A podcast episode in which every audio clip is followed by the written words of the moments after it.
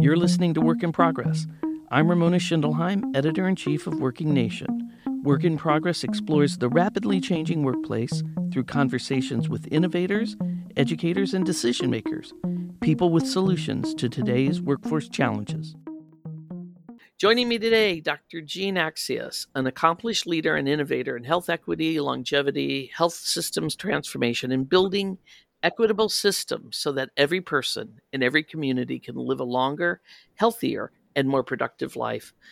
Jean, thank you for joining me. So good to see you and talk to you again.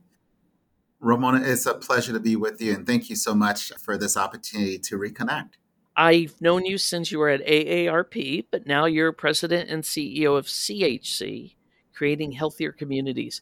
Tell me a little bit and the audience a little bit about what CHC is all about. Well, CHC is an organization that's been around for nearly 70 years on the cutting edge and on the front lines of working with business, nonprofit, and governments and communities across the country to address the social drivers to health, the barriers to health. If you think about where you eat, live, play and pray, work, all of those factors actually impact how you live and the quality of your life. And for more than 65 plus years, we have been working in communities across the country, touching more than 5,000 nonprofits on an annual basis to address the barriers that impact people's longevity.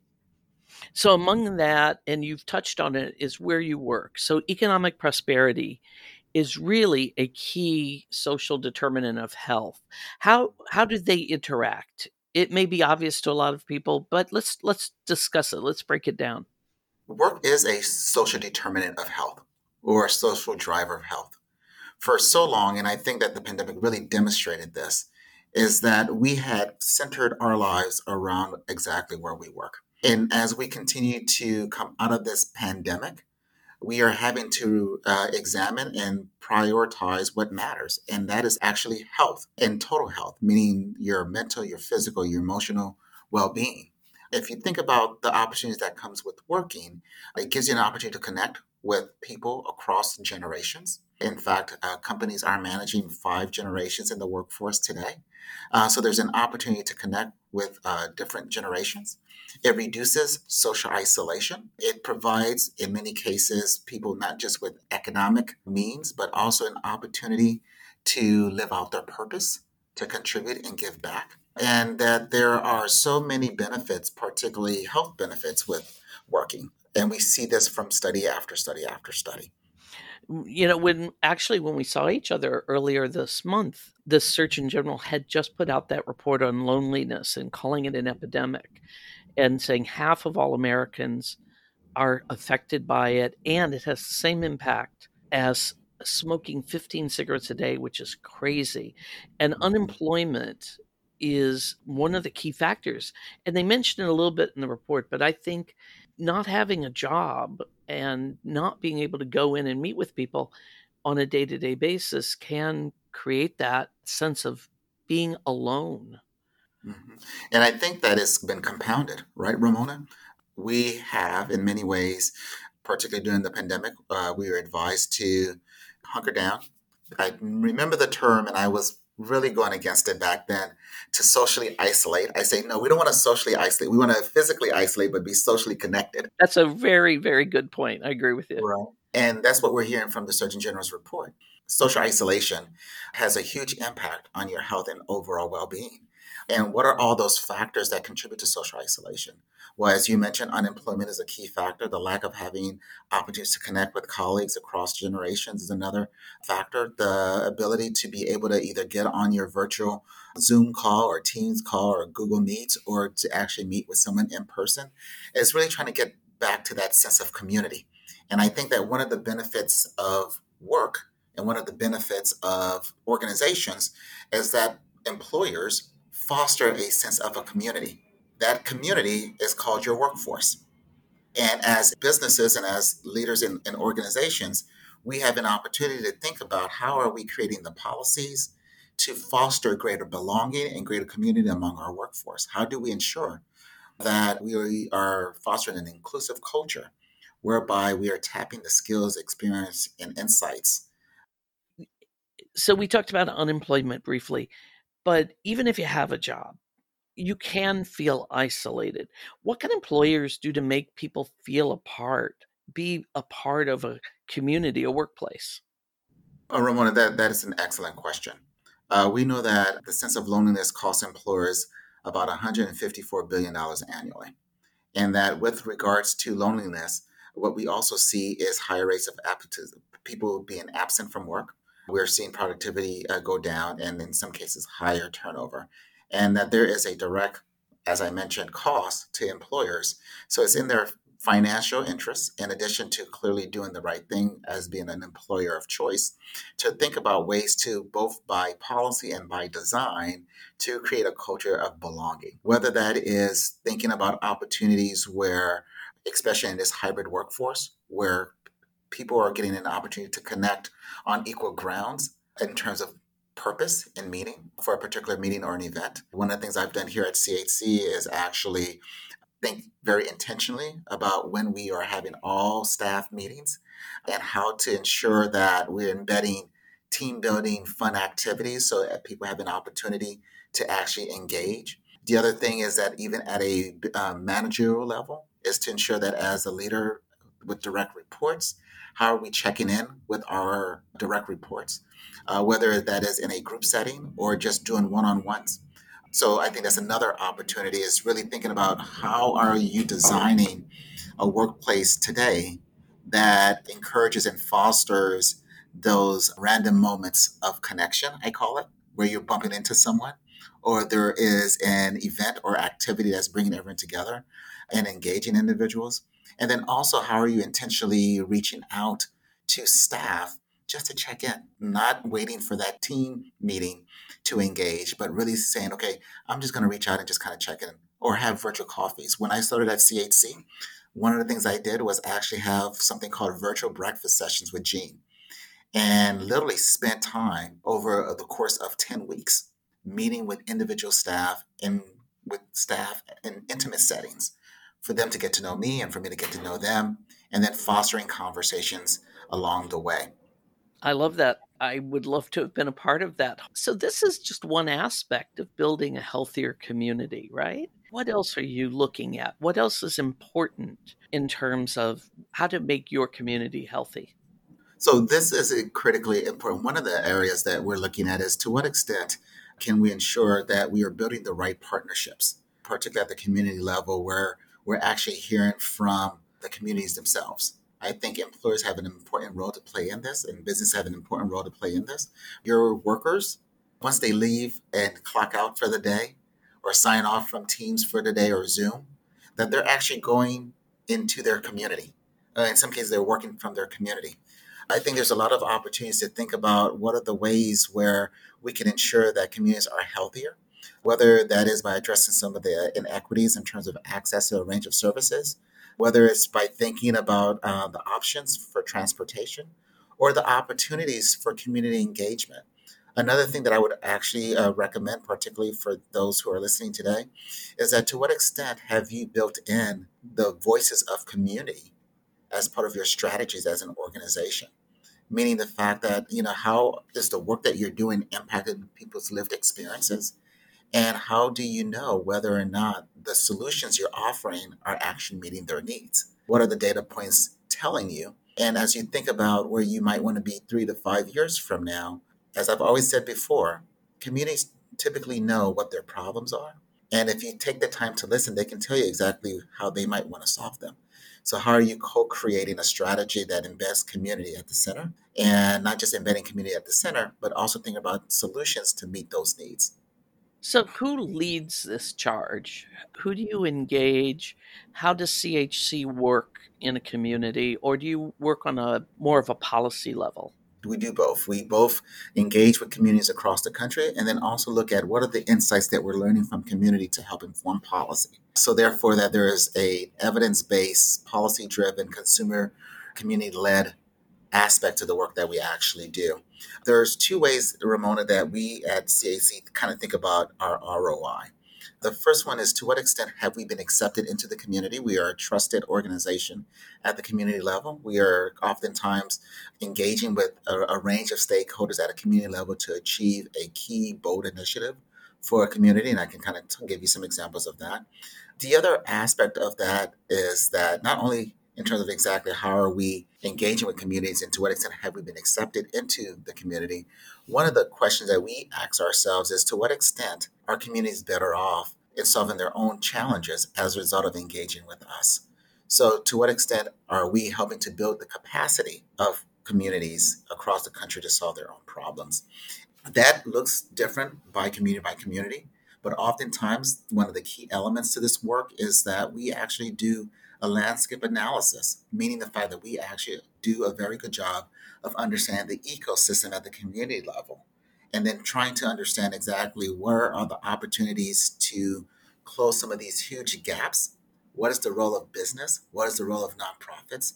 What is the role of civic organizations, community based organizations? How do we bring them all to the table over the course of a series of conversations and workshops? Come up with a blueprint that is co created and led by the community, and we help to facilitate. We also play a very important role in thinking about ways where we can ha- actually provide financial resources to nonprofits in those communities to booster up those resources. So, for example, Saks Fifth Avenue, their foundation, uh, is one of our partners, and they wanted to address mental health. And they actually wanted to help address mental health in a series of communities where there may not necessarily be enough providers. We did a landscape analysis. We engaged many uh, different groups in the different communities and worked very closely with Saks uh, Fifth Avenue to really come up with a series of potential nonprofits and then help to facilitate some resources to start to build up that capacity. That's just an example, given that May is Mental Health Month awareness. Thought that I would just kind of share that. And do you have any examples of like a community where you've come in and changed the um, equation when it comes to health? So we are in several different communities currently Detroit, Indianapolis, Cleveland, Atlanta, LA, uh, doing a lot of work, particularly looking at uh, maternal health as an example and trying to address the maternal health crisis.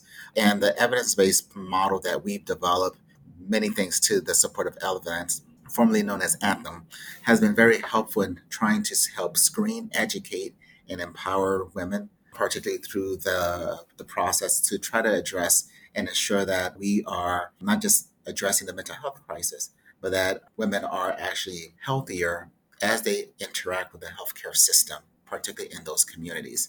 And we've seen some immediate results, uh, both in terms of building that ecosystem, but also realizing how challenging it is and how much time it actually takes to ensure that communities have the right infrastructure in place. So, one of the things we've learned uh, and we've advocated very strongly for is having doulas as part of the process and ensuring that families understand the services that are available to them in their local communities. Looking at what the benefits offer, whether that's through an employer or through some other insurance source. And we're starting to see, particularly in certain communities, uh, by creating that partnership, by having these conversations, by interacting with the healthcare system and community based organizations, by looking at where there might be gaps and starting to really fill those gaps that we can start to see changes, particularly in healthcare outcomes. In this particular case, as relates to pregnant women. I just spoke to John Hope Bryant of Operation Hope in Atlanta, and you mentioned Atlanta, and he was telling me there's a big mental health issue with Black men who are depressed. And a lot mm-hmm. of that has to do, again, we go back to the economy. Have mm-hmm. you been looking at that at all, just out of curiosity? Absolutely. That is a huge area of focus. Uh, the economy, particularly for those who have been marginalized, discounted, and really thinking about what does that actually mean for the person's mental health and overall well-being.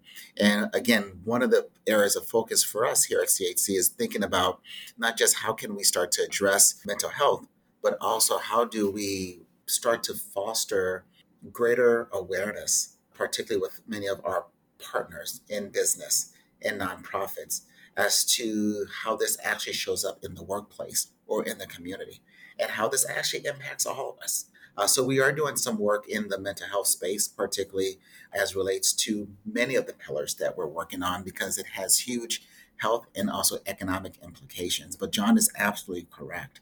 And we're seeing this in Atlanta and many other communities across the country. And the other aspect of what we've also started to do is engage the American Psychological Association, getting them involved in some of this work. And they've been on the front lines of doing this work for quite some time. Rawle Andrews is the president and executive director for their foundation. And we've had a series of uh, conversations, discussions around what can we do more to start to address this. And I think part of it is also engaging our corporate leadership council, which includes more than 50 global companies around the importance of mental health and how this actually shows up for different populations in the workforce.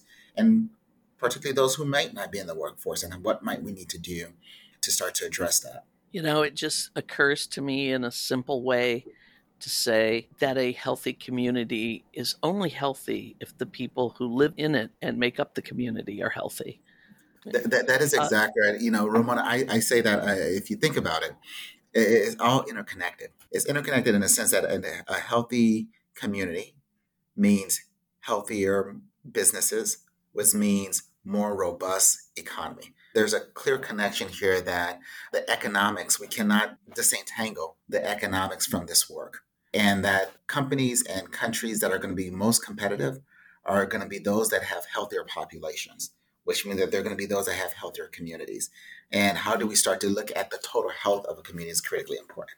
I had a chance to talk to you and sit down. We talked for a very long time a couple of weeks ago at the Milken Global Conference. And again, this is the first time I've spoken with you since you moved from AARP. Your history is as a gerontologist, correct? That is correct. What attracted you to this new role at CHC? How does it belong in your your own arc of your own career? For me, it was it's it's really this understanding that so much of what impacts one's longevity is shaped by the opportunities or the lack thereof that you get as you age, and it only compounds. So, in other words, the disparities that we see, particularly in old age, didn't start once the person turned 50 or once the person turned 65. It actually started much longer than that. When we think about working longer, there's been a lot of conversation, particularly in the aging space, that because we're seeing in many cases increased longevity or life expectancy, that means that one should work longer. And what's missing oftentimes from that framing is the fact that not everyone has the opportunity to be able to work longer, whether by the type of work that you do, whether uh, because of the fact that you have, I don't like to use the term disability, I call it ability status, or whether because of race, gender, or sexual orientation, or any of the isms. And all of that actually shapes the opportunities that one actually has as they age and that compounds. For me, this is a natural extension of the work that I've been doing as a gerontologist for over 25 plus years. What's so interesting about this, Ramona, and I, I chuckle because before I started doing this work at CHC, and we always talk about, you know, when we're talking about aging issues, when we're talking about issues that impact older adults, it's important to always kind of think about the lifespan, life course perspective. And that's easy to say as a gerontologist. Now, I'm in an organization where I am a, not only a gerontologist, but looking at this literally across the lifespan. And I'm like, wow, it, it, it's actually harder to it's actually harder to operationalize. It's easier said than done. There's a lot more people you have to deal with. A lot more people that you have to deal with, but also understanding how important it is to think about community across all life stages and what does that really mean. And I think that's the exciting aspect of this work. It's a natural extension of really thinking about what will that, you know, what would you tell your 100 year old self? I think it's twofold. One is there's the things that are within your control and as you know, Ramona, a lot of things may not necessarily be within one's control because of policy decision that helps to influence how you navigate this thing we call life. So it's really those two combinations of how do we ensure that everyone at every stage of life across every community has the opportunities. And in order for us to do that, we have to remove some of those barriers. I mentioned that in Georgetown, for example, life expectancy in Georgetown in Washington, D.C. is about 94 years old. If you go down several miles to Anacostia, which is a neighborhood that's about maybe six miles from Georgetown, is 67. Think about that. Two neighborhoods, six miles apart, nearly 30 years difference in terms of life expectancy. That's amazing. And it comes down to the economics of the community. It comes down to the economics of the community. It, think, it comes down to the opportunities in terms of work, the ability to think about what are the modes of transportation to get to work. It comes down to a lot of that, right? So, as an organization, we're on a mission to help to address these social drivers to health. And work is one of those key elements. And what impacts work? Well, where you live, the different options to get to work, the ability to be connected when you do get to work. So you are part of a community and to help employers think about their role as a organization in trying to address the health of their workforce, not just in terms of healthcare costs, but in terms of the quality of life of each worker. Jean, thank you so much for your continued good work. Well, thank you, Ramona. I am so excited. Uh, I always get excited connecting and talking to you. I really appreciate our time together and just the amazing work that you and the amazing team is doing to really help not just elevate these issues, but drive towards solutions. And that's going to require a multi sector approach. So thank you so much. And thank you. I've been speaking with Jean Accius, President and CEO of CHC. I'm Ramona Schindelheim, Editor in Chief of Working Nation. Thank you so much for listening.